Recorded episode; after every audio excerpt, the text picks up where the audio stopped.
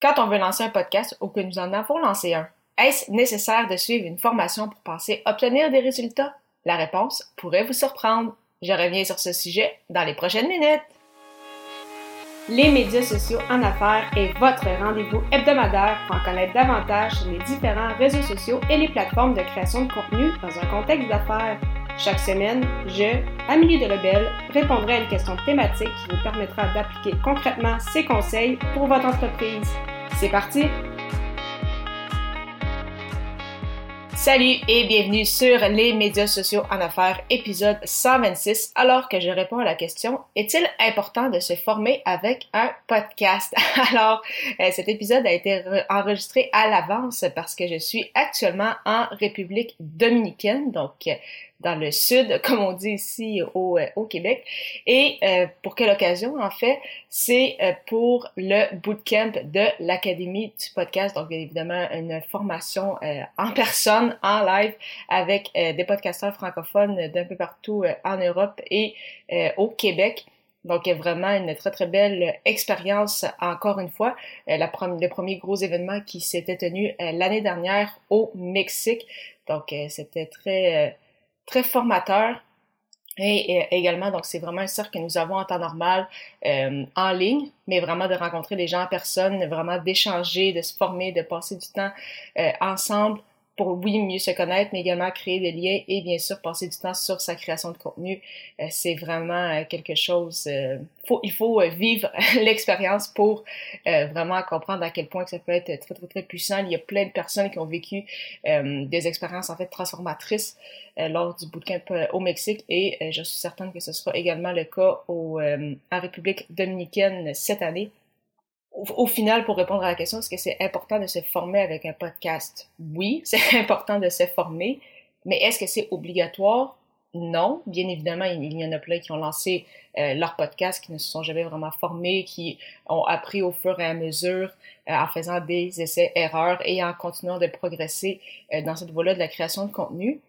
Mais, bien évidemment, quand on suit une formation, quand on euh, fait partie d'un cercle avec d'autres personnes qui euh, évoluent également dans ce milieu-là, c'est sûr que ça aide énormément à plusieurs niveaux. Donc, tout d'abord, on a des conseils, on a des, des feedbacks rapides avec soit le formateur, soit d'autres personnes qui euh, font la même chose que nous.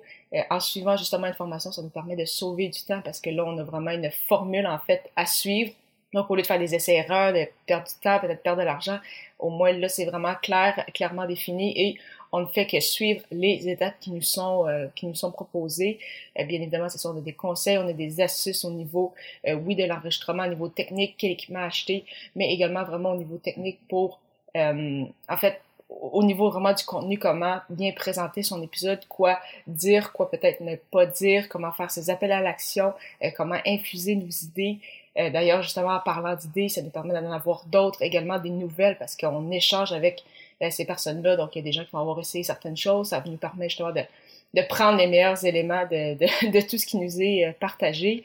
Ça nous permet également, bien sûr, de sortir de notre zone de confort, de participer, oui, à un cercle comme ça euh, en ligne. Donc, ça nous permet de faire des différentes activités, mais également, bien sûr, euh, en présentiel euh, pour justement vivre de, de nouvelles expériences.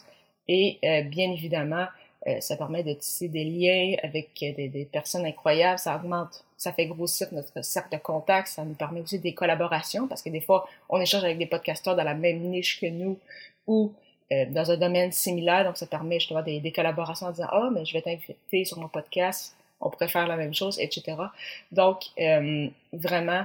C'est assez assez magique tout ce qui peut arriver lors de ces lors de ces moments-là. Donc, quand on fait partie d'un, d'un cercle ou lorsqu'on suit une, une formation en ligne.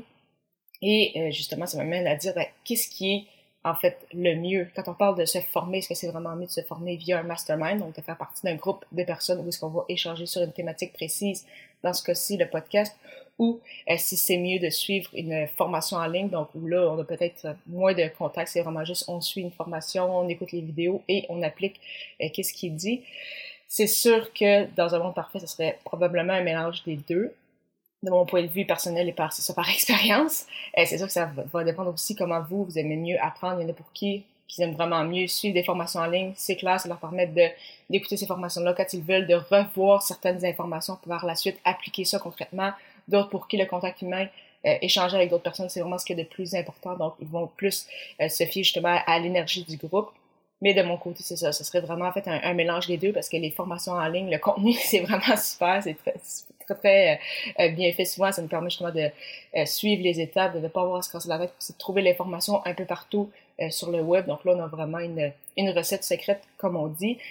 Et euh, par la suite, avec le, le mastermind, les cercles d'échange, les groupes, c'est que ça permet, c'est ça, vraiment d'avoir des échanges très, très riches pour continuer de s'améliorer, de continuer euh, de suivre Euh, les, les nouveautés ou peut-être certains éléments qu'on pourrait mettre de l'avant auxquels on n'avait pas pensé, mais que la, la richesse des échanges permet ça. Donc, euh, vraiment, euh, il y a des, des avantages en fait avec, avec les deux. Est-ce que c'est nécessaire? Non, mais vraiment, ça amène des richesses incroyables à plusieurs niveaux. Donc, vraiment, c'est sûr que si on veut pousser notre podcast à un autre niveau, est-ce que c'est important de se former? Oui, c'est de cette façon-là qu'on apprend plus rapidement, on devient meilleur.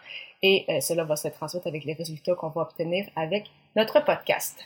Parlant justement de se former, quand on a lancé ou qu'on pense lancer un podcast, j'ai lancé mes deux balados grâce à la formation de l'Académie du podcast de Marco Bernard. C'est vraiment la formation la plus complète que j'ai vue dans la francophonie, avec plus de trente heures de contenu. Si vous souhaitez infuser vos idées, générer des revenus avec votre podcast et autres, je vous recommande vivement d'y adhérer au amiedelebel point com barre oblique lancer son podcast. Lancer E R. Lors du prochain épisode, je répondrai à la question « Comment bien préparer son contenu en vue de la nouvelle année ?» Au plaisir de vous y retrouver!